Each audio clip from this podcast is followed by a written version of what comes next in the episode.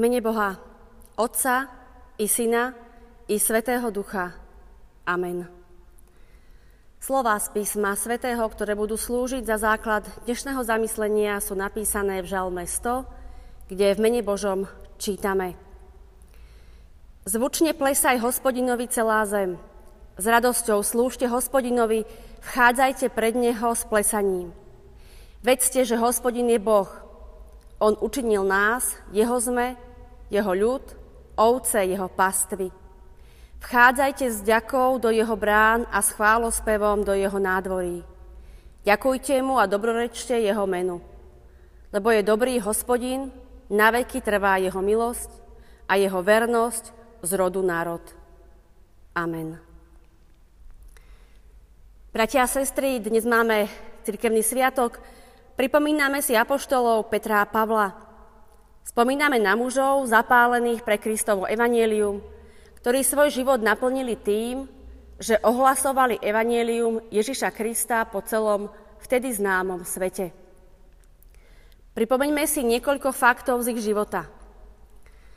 Apoštol Peter, ktorý sa pôvodne volal Šimon, sa narodil v Palestíne v mestečku Becajda pri Genezareckom jazere. Ako dospelý býval v meste Kafarnaum. Bol Ondrejovým bratom. Keď ho Ježíš povolal za apoštola, zmenil mu meno na Peter. Po Petrovom vyznaní mu pán Ježiš hovorí, ty si Peter a na tej skale postavím svoju cirkev a pekelné brány ju nepremôžu. Ježiš tu používa slovnú hračku. Ty si Peter, Petros a na tej skale Petra postavím svoju cirkev. Keďže meno Peter znamená skala a Ježiš hovorí, že svoju cirkev vybuduje na skale, tak sa zdá, že Ježiš spája tieto veci dohromady. Boh si použil Petra pri zakladaní cirkvy. Veď to bol práve Peter, ktorý ako prvý hlásal evanielium v deň letníc a v tomto zmysle bol Peter skalou, teda základom cirkvy. Ale nová zmluva na viacerých miestach objasňuje, že základom cirkvi je Ježiš Kristus.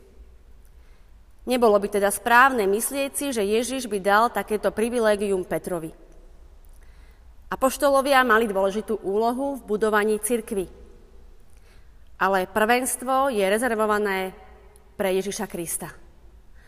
On je nazvaný uholným kameňom. A teda, ak je Kristus uholným kameňom, ako by mohol byť Peter skalou, na ktorej bude postavená církev. Takže najlepšia interpretácia Ježišových slov v Evanieliu podľa Matúša je, že ide o slovnú hračku. A ak by sme ju parafrázovali, mohlo by to znieť Peter, ty si malý kameň, ale z tvojich úst vyšla základná pravda, ktorá bude základom cirkvy. Peter potom ako apoštol hlásal evanielium najprv v Palestíne, potom v Antiochii, neskôr v Korinte a nakoniec v Ríme.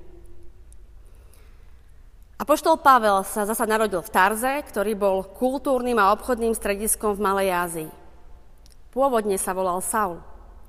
Študoval v Jeruzaleme, bol popredným farizejom a stal sa veľkým prenasledovateľom kresťanov. Okolo roku 33 až 35 sa mu na ceste do Damasku zjavil Ježiš Kristus. Na základe tohto zážitku sa Pavel stal kresťanom a misionárom medzi pohanmi. Pôsobil na Cypre, v Malej Ázii, v Macedónii, v Grécku a v Ríme. Obaja apoštolovia podľa tradície zomreli mučenickou smrťou v Ríme v ten istý deň, pravdepodobne okolo roku 67.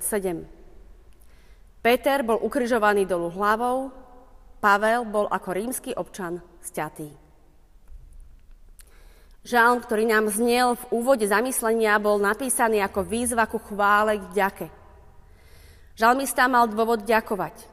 Vedel, že svoj život máme brať ako službu Pánu Bohu. Vedel, že môžeme kedykoľvek predstúpiť pred Božiu tvár.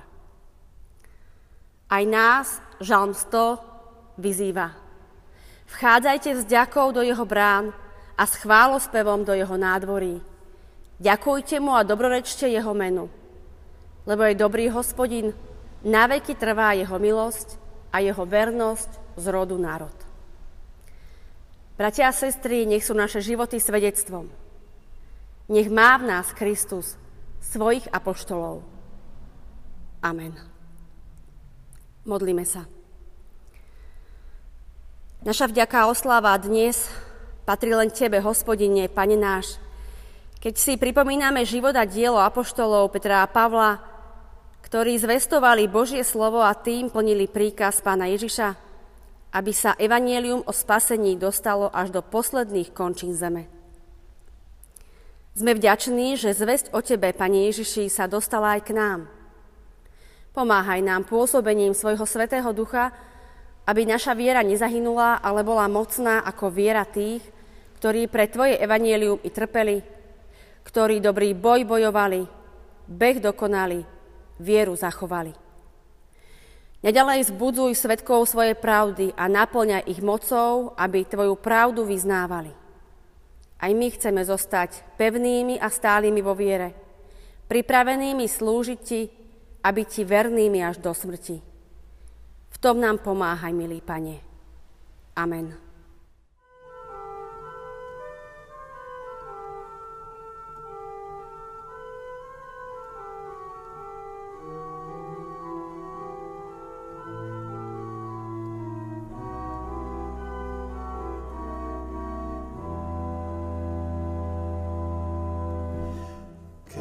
Христе свою силу.